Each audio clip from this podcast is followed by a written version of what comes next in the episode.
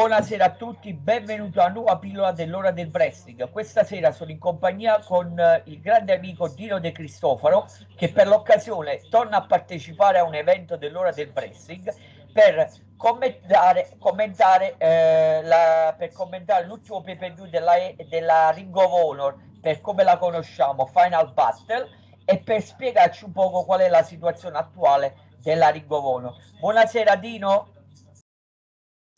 Buonasera Pino, buonasera. Uh, intanto, per, grazie per uh, avermi invitato e uh, praticamente stasera ti parlerò sia della recensione di Final Battle che è stato l'ultimo, l'ultimo pay per view della gloriosa storia della Ring of Honor e poi ti parlerò della storia in generale della Ring of Honor e di tutti gli ultimi avvenimenti e soprattutto di questo rebranding che si andrà a fare. Fino okay, la... ok Dino, grazie. Allora iniziamo subito, eh, bando alle ciance, con la recensione di Final Battle. A te la parola Dino. Ok, allora, uh, Final Battle uh, ha avuto otto match, di cui qualcuno è stato ovviamente spettacolare, uh, come non citare ad esempio l'opener oppure il match per i titoli di coppia. Uh, qualcun altro è stato sotto le aspettative, mentre altri si sono mantenuti su un buon livello. Ti farò una piccola panoramica di tutti i match, iniziando dall'opener. L'opener che è stato fra Dragon Lee e Ray Horus. Il primo match diciamo che è stato uh, dinamico, veloce e uh, spettacolare ed è stato continuo. In, in, poche parole non c'è stato un attimo di pace, Pino giusto match secondo me, a mio modo di, uh, a mio modo di pensare, giusto match per aprire la serata, poiché, poiché comunque è stato un buon spot fest. Secondo me in generale aprire qualsiasi pay per view con uno spot fest è sempre buono per far scaldare la folla. Eh, per quanto riguarda il risultato finale, giusta la vittoria di Dragon Lee, visto che aveva uno status molto più alto ed è stato sia campione eh, television e sia campione di coppia durante tutto il 2021. Quindi effettivamente aveva uno status più alto di Reorus e giusta la sua vittoria. Come voto ho dato 7,5 perché è stato un ottimo match. Il secondo match invece era per il, um, per il titolo television ed è stato un Fatal 4-Way. Anche questo è stato abbastanza uh, dinamico e uh, spettacolare. I partecipanti erano Castle, Silas Young, Red Titus e Joe Hendry. Castle all'inizio ha cercato più volte di vincere come al suo solito da opportunista, anche se eh, il uh, mattatore dell'incontro, a mio modo di vedere, è stato Joe Hendry. Bellissima la doppia follow slam su uh, Red Titus e, Sila, e, Silas Young, che è stato comunque la, la mossa del, uh, del, match, secondo me. Non mi aspettavo la vittoria di Red Titus, che uh, aggiungo è il suo, titolo, il suo, primo titolo in singolo da quando ha debuttato in Ring of Honor, e, uh, però dico che giustamente, secondo me è giusta la sua vittoria per tutto ciò che ha fatto nel 2021 eh, nella sua stable, nella foundation. Il mio voto di questo match è 6 e mezzo. Il terzo match uh, è quello fra um, Brian Johnson e Boots e questo è stato un match che non mi ha entusiasmato. L'inizio è stato dominato da Brian Johnson che uh, comunque controlla agevolmente la prima parte e uh, poi uh, successivamente c'è stato il ritorno di Woods che ha vinto diciamo che eh, giusta la vittoria di Woods che eh, comunque ci farà capire che la serata sarà a marchio della Foundation, la stable che comunque ha dominato tutto il 2021 della Ring of Honor. Qui ho dato 6 perché comunque mi aspettavo qualcosina in più. Il uh, quarto match invece è stato un uh, match, uno street fight tra Kenny King e Shane Taylor. Il match diciamo che è stato molto cruento all'inizio, uh, fantastico l'inverted suplex di Kenny King dal paletto che fa cadere Shane Taylor sul tavolo posizionato. Non è facile fare quella mossa ad un atleta così Uh, così uh, con i chili come Shane Taylor. E uh, comunque tutto sommato è stato un ottimo match. Diciamo che la mia aspettativa da tifoso era leggermente più alta ma comunque è stato un match molto dignitoso. Voto 7 e uh, volevo cogliere un attimo uh, il post match con l'abbraccio tra i due che uh, comunque vengono raggiunti anche dalle, dalle, dalle, loro fazioni. Il quinto match è stato un match senza né infamia e né lode, qualche buona manovra che uh, c'è stata fra le due ragazze, forse unico match che secondo me non merita la sufficienza, però mh, comunque gli darei un 5,5.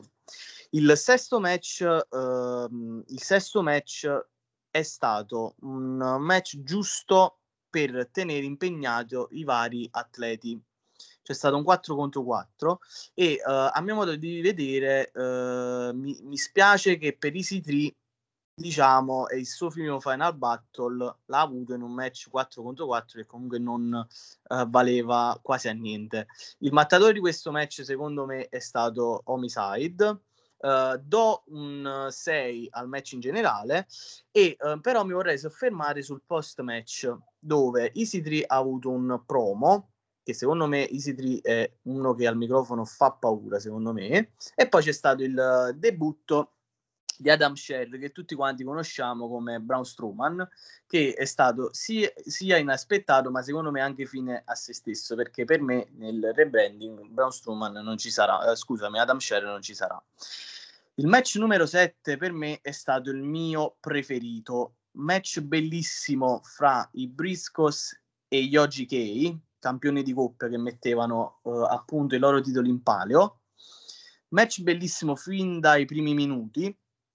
Uh, molto bella la parte dove Taven fa il suicide dive e uh, i Briscos si spostano e fanno andare a finire Taven su Bennett Ovviamente la prima parte è stata dominata dai Biscos che però poi vengono raggiunti dagli OGK. Il finale è un panico assoluto poiché uh, gli OGK provano a vincere di uh, rapina, uh, ma alla fine vincono i Briscos nonostante Taven cerca di, uh, cerca di non alzare bandiera bianca fino all'ultimo. Ci sono stati almeno tre schienamenti che io credevo fossero tre e invece Taven riusciva sempre a, ad alzare la spalla. Per me questo è stato il match della serata, ovviamente giustissima, giustissima la vittoria dei Briscos che diventano 12 volte campioni di coppia della Ring of Honor e ho dato un voto di 8,5. Il post match è stato ancora più clamoroso dove intervengono gli FTR che attaccano i Briscos e uh, prendono i titoli in mano e questo ci farà capire che probabilmente ci sarà una, fra- una faida tra di loro non so se in IW oppure per i titoli della AAA. Il match 8 è stato il main event tra Jay Lethal e Jonathan Gresham, ovvero coloro che hanno dominato il 2021 nella Ring of Honor insieme a Rush e Bandito, che purtroppo non erano presenti. Uh, match sin dall'inizio dove Gresham cerca di dettare i tempi, ma subito Lethal capisce e colpisce con la Lethal Combination. Uh, il match uh, va avanti con Lethal che comanda la parte centrale, cercando anche di fare la figure 4, ma Gresham contrattacca con vari roll-up che sono i marchi di fabbrica di The Octopus. Bella la parte dove si scambiano chop e poi Lethal connette con una super power slam. Mi aspettavo qualcosina in più da questo main event, ma è bellissima la parte dove tutti gli atleti intervengono e arrivano a bordo ring per incitare i, uh, i partecipanti di questo main event.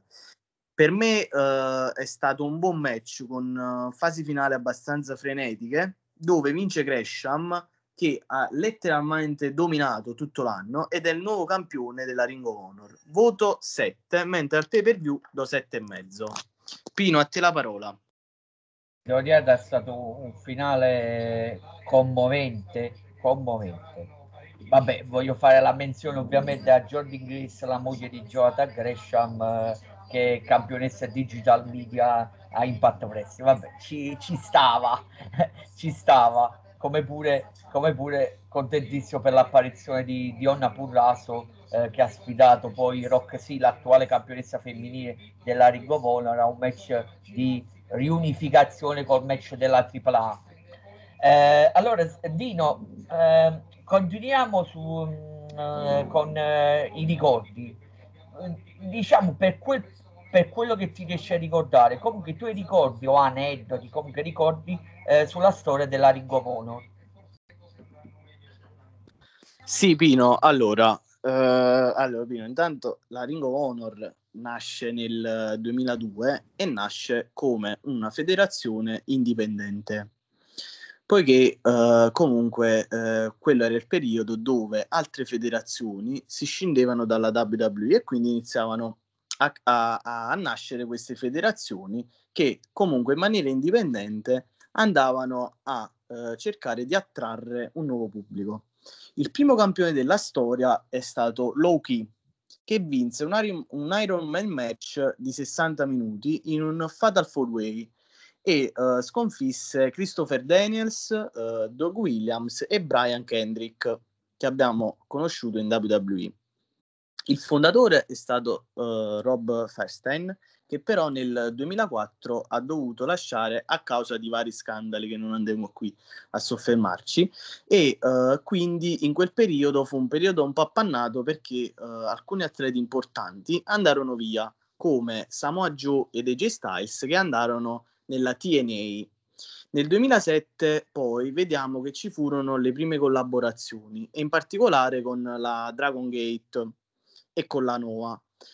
Però, come sappiamo tutti, negli ultimi anni ci sono state collaborazioni più importanti che eh, appunto la Ring of Honor ha avuto con la NJPW. In questi anni la Ring of Honor ha potuto avere tra le sue file gente del calibro di Seth Rollins, AJ Styles, uh, CM Punk, uh, Austin Harris, Young Bucks, Jay Lethal, Cody Rhodes, Nigel McGuinness, Brian Danielson per citarne solo alcuni, e già ho citato gente con status stellare e leggende del wrestling.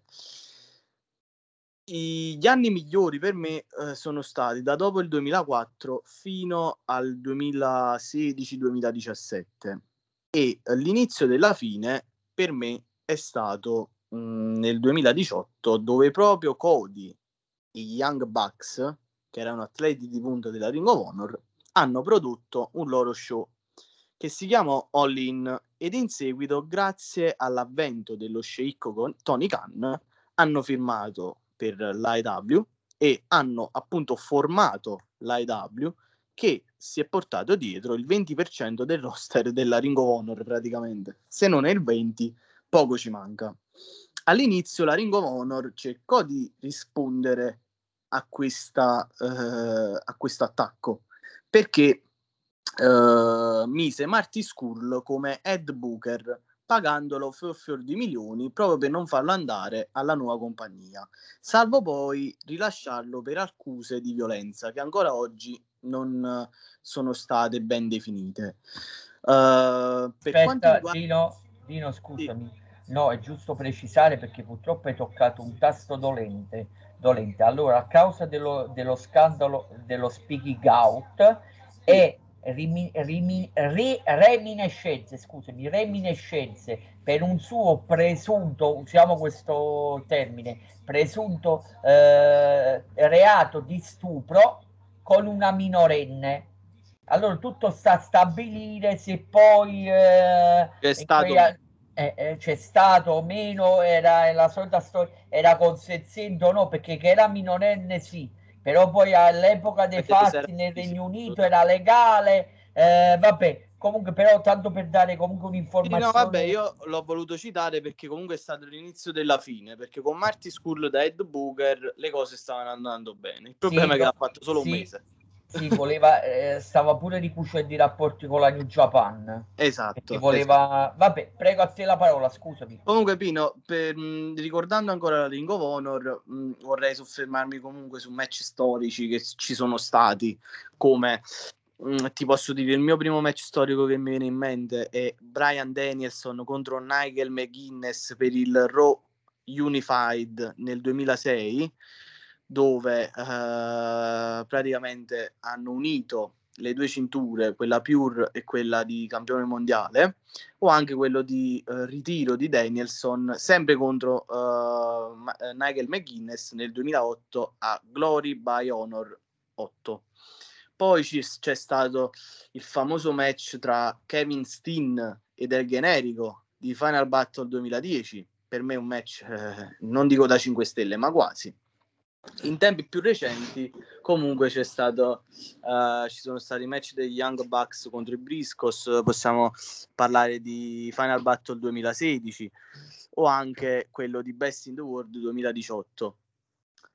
Per quanto riguarda invece la Ring Honor proprio come uh, federazione, eh, diciamo che la cosa che l'ha sempre uh, contraddistinta è il Code of Honor, che consiste in un insieme di regole che i wrestler devono rispettare durante i match allo scopo di avvicinare lo stile della federazione a quello tipico del Puroresu che noi troviamo in Giappone e distinguersi da ogni altra promozione uh, statunitense. Quindi diciamo che è sempre stato questo il marchio di fabbrica della Ring of Honor. Arriviamo a, agli, anni, agli, anni, 2020 dove praticamente uh, la Ring of Honor per me non c'è stata perché sono stati fermi, poi hanno uh, riaperto ma senza spettatori e alla fine siamo arrivati al 2021 che per me comunque è stato più che sufficiente ma che Uh, comunque ci ha lasciato con l'amaro in bocca perché diciamo che uh, la Ring of Honor ha chiuso, ci sarà un rebranding, però la storia della Ring of Honor finisce con Final Battle 2021. Pino, a te la parola. Eh sì, Dino, diciamo che sei stato abbastanza conciso, perché hai ricordato però dei match storici della Ring of Honor che conoscevamo ti voglio anche chiedere, ecco, hai toccato la nota, la nota dolente, mettiamo il dito nella piaga, cerca di essere, di essere, come posso dirti, giusto quello che serve, però se serve anche cattivo. Perché la Ringovolo ha deciso per il rebranding? Prego, Dino, a te la parola. Pino, allora, uh, la Ring of Honor per me ha deciso il rebranding effettivamente per una questione di bilancio poiché è stata una delle poche federazioni a mantenere, nonostante la pandemia, tutti sotto controllo, sotto contratto, scusami, e uh, nonostante per molti mesi non hanno fatto neanche un evento, mentre invece altri eventi uh, sono stati fatti nei mesi successivi, però senza pubblico. E uh, diciamo che il pubblico è tornato dopo un anno e mezzo a Best in the World 2021 quindi eh, per me eh, i proprietari della Ring of Honor hanno perso decine e decine di eh, milioni di dollari e quindi io penso che eh, con l'avvento dell'AEW, con l'avvento della pandemia e tutto ciò, penso che vogliano intraprendere lo stesso percorso che eh, ha intrapreso la WWE con NXT, ovvero innanzitutto risanare le tasse uh, le casse, scavare talenti e fare una programmazione indie, anche perché appunto l'avvento dell'AEW, con l'avvento dell'AEW è difficile per chiunque essere una major e quindi loro eh, effettivamente un po' per risanare il bilancio, proprio con l'avvento dell'AEW, preferiscono comunque essere una indie e tornare ai fasti dell'inizio. Poi se tu mi dici ritorneranno ad essere una, uh, una, federazione tra le prime tre al mondo, tra le prime quattro al mondo, tra le prime cinque al mondo, questo non lo so. E, uh, però effettivamente per me hanno dovuto fare per forza il rebranding. E qu- con questo mi voglio anche riallacciare al discorso di Marty Skurl perché quando poi se n'è andato Marty Skurl quando è stato rilasciato Marty Skurl loro si sono trovati uh, in difficoltà e uh, comunque sono stati mesi dove non, ehm, non, hanno fatto eventi, non hanno fatto eventi, non si capiva quello che volessero fare. Poi una volta che hanno ripreso comunque ci sono state delle idee più chiare perché hanno reintrodotto um, il titolo Pure che appunto è stato ritirato nel 2006. Uh, comunque facevano, uh, c'erano, c'erano delle, delle, classifiche eh, per quanto riguarda gli atleti che dovessero andare a lottare per il titolo television, il titolo pure, eccetera. E quindi diciamo che mh, la, la, parte dopo la pandemia è stata abbastanza buona. Però io penso che eh, de- i Sinclair devono eh, rintuzzare le casse, come, come si suol dire. Pino, a te la parola.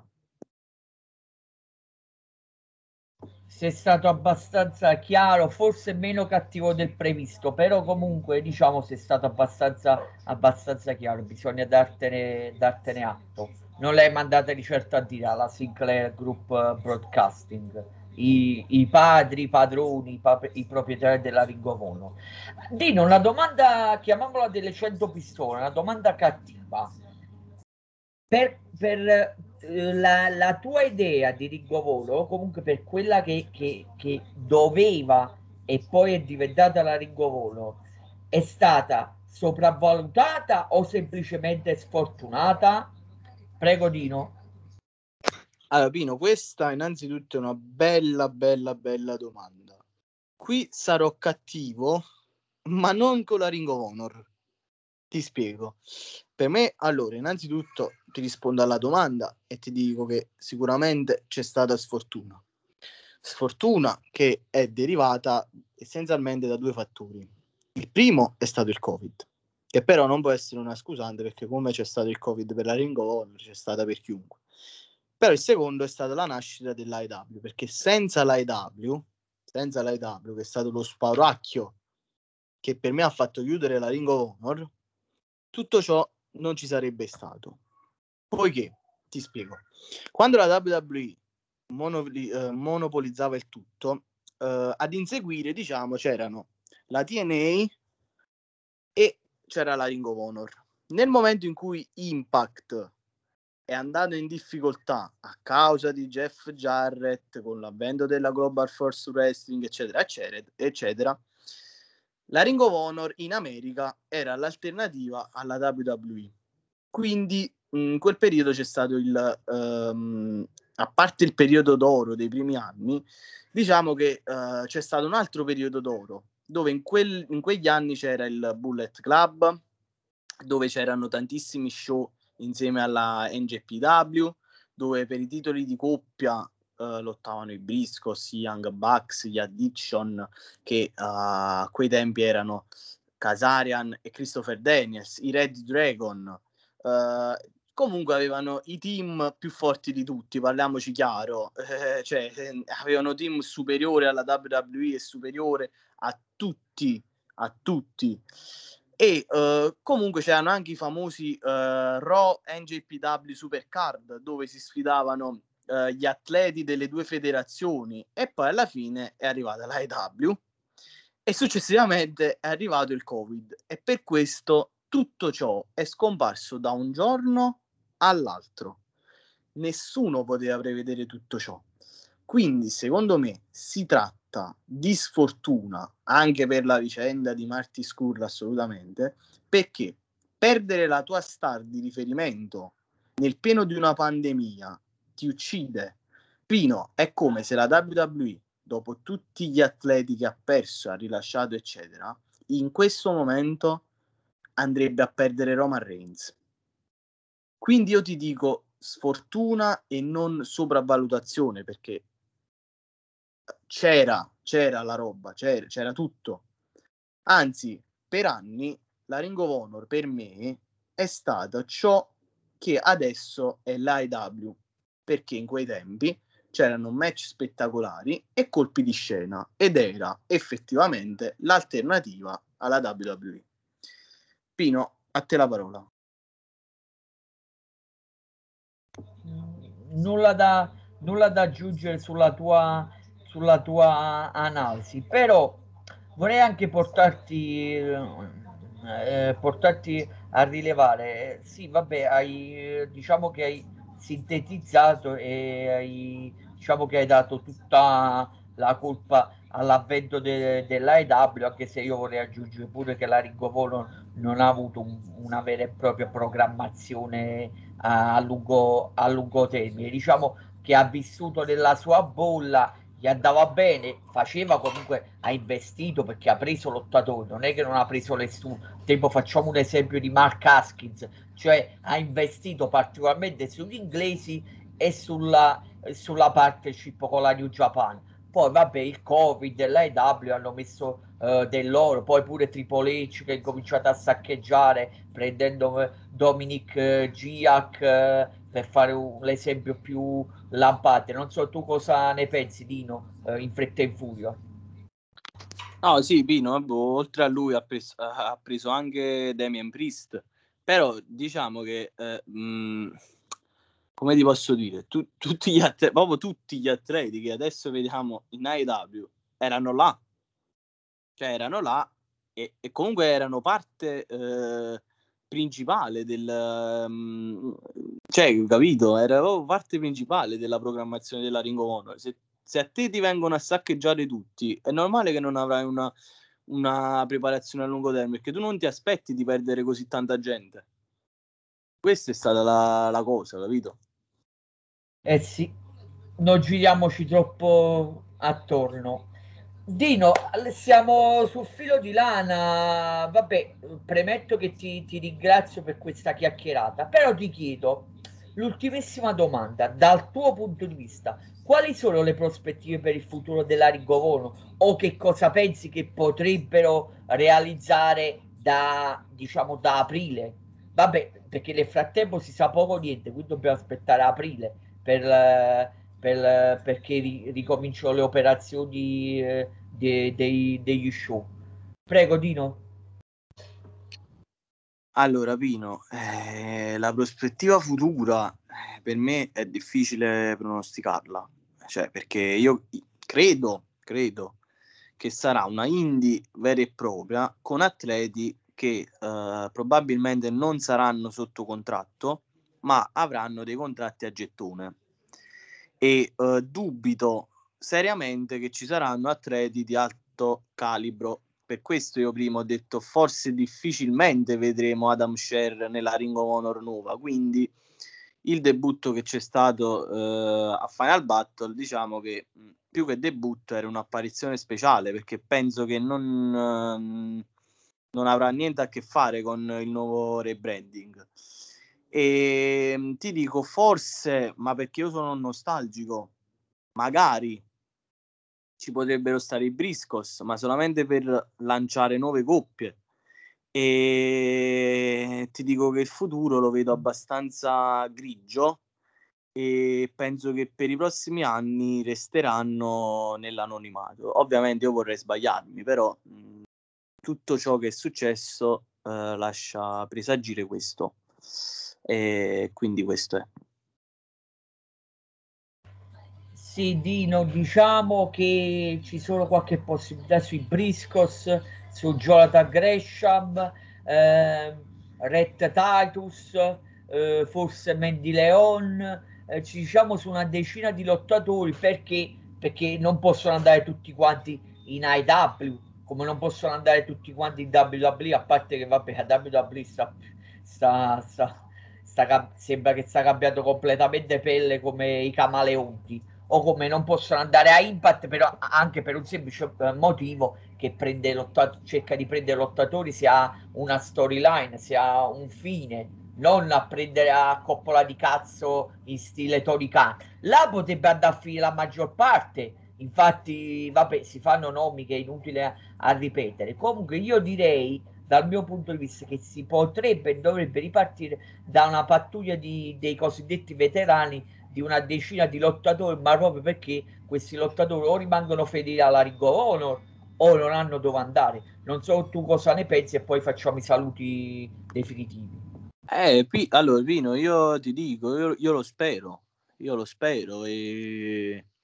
perché comunque uno zoccolo duro ci deve essere, no? Eh, però io, come ti ho detto, secondo me ci saranno mhmm, atleti che avranno contratti a gettone, magari atleti della, della Dragon Gate, forse della PWG, magari non lo so, mhmm, parlando di atleti europei, un Cara Noir, va, ci potrebbe stare perché comunque eh, bazzica tra la Germania e, altri, eh, e altre federazioni.